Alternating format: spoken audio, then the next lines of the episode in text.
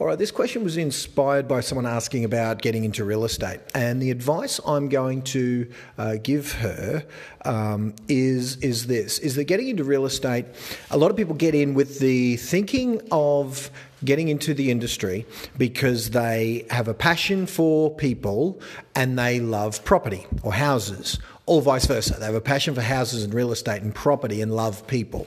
I must have heard that as a, as a reason for getting into real estate probably no less than a thousand times. So uh, they get in there thinking that the job is the selling of houses. And it's almost like that's about 5 to 10% of the job.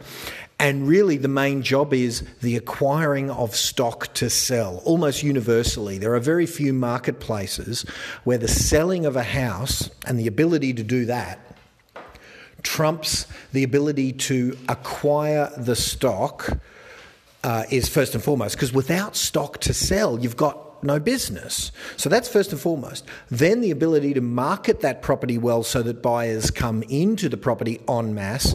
Then the ability to negotiate well on behalf of your seller. The convincing of someone to buy a property that they don't want to buy is almost impossible. And even if it is possible, I don't know that it ends up in lasting relationships to talk people into buying things they don't want to buy. But acquiring of properties to sell prospecting and marketing to get business for you, to get properties to sell, is first and foremost, because without that, there is nothing.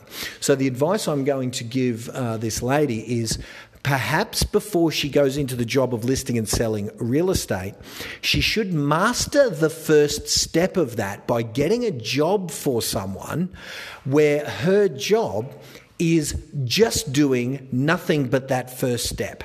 Just doing nothing but the finding of someone who needs to sell or who needs an update on the value of their home, and that's it. And if they could get a job working for another agent just doing that most critical part, then the addition of all of the other skills and all of the other things that it takes to be a awesome real estate agent are relatively easy for me to tack on to them. But if someone is unable to do that first step, and really in that first step, the getting of properties uh, to sell, one of two things is required. Either some tenacity to do the finding and hunting and prospecting yourself using time as your you know your way to do that or bringing a significant budget so that you can promote yourself so that the people who need to sell houses contact you. Without either a significant budget or the time and the skills to be able to do that inverted commas prospecting or the budget to do the marketing then all of the other skills that you're going to go through to be a good real estate agent the negotiating skills, the listing presentation skills, the ability to run an open house, to run a buyer, to ask a buyer to buy in the right way, the ability to negotiate to get top dollar for those, uh, those sellers, the ability to market well, to market a property. And, you know, all of those skills are completely pointless if you can't find a property to sell, if you can't find an owner who needs to sell, and remember, they already know probably 10 real estate agents in their area, so you've got to be able to find them with no experience. You've got to be able to find someone who is open to listening to you, who hasn't already made their choice of who they're going to use. And believe me, that job is easier said than done. Most people forget that that's the first step, or most people never knew because they were never told. They just get into real estate and wonder why they've got their real estate agent's license and no one's calling them. Well, here's the reason why, as unpleasant as this is to hear.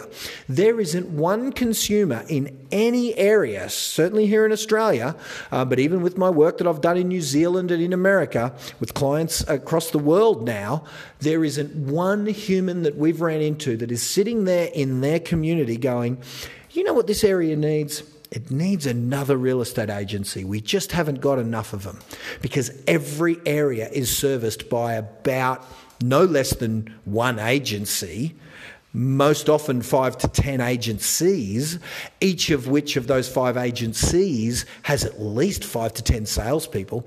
So between 10 and 100 agents, all with more experience than someone just starting out, are already servicing uh, those areas and the community isn't sitting there with the need.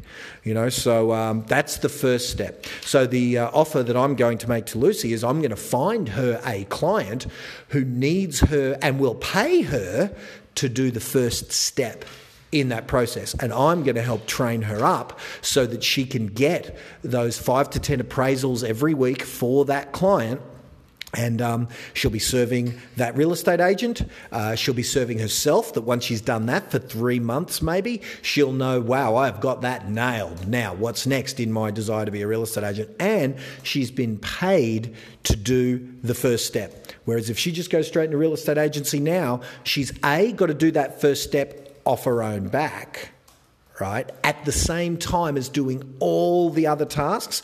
And what ends up happening is that that overwhelm of the learning curve to do in the first six to 12 months being so varied, it ends up being a the nine out of 10 real estate agents fall out and are no longer in the industry within uh, the first two years. I've heard two stats. One was seven out of 10 don't make it through the first year, and nine out of 10 don't make two years.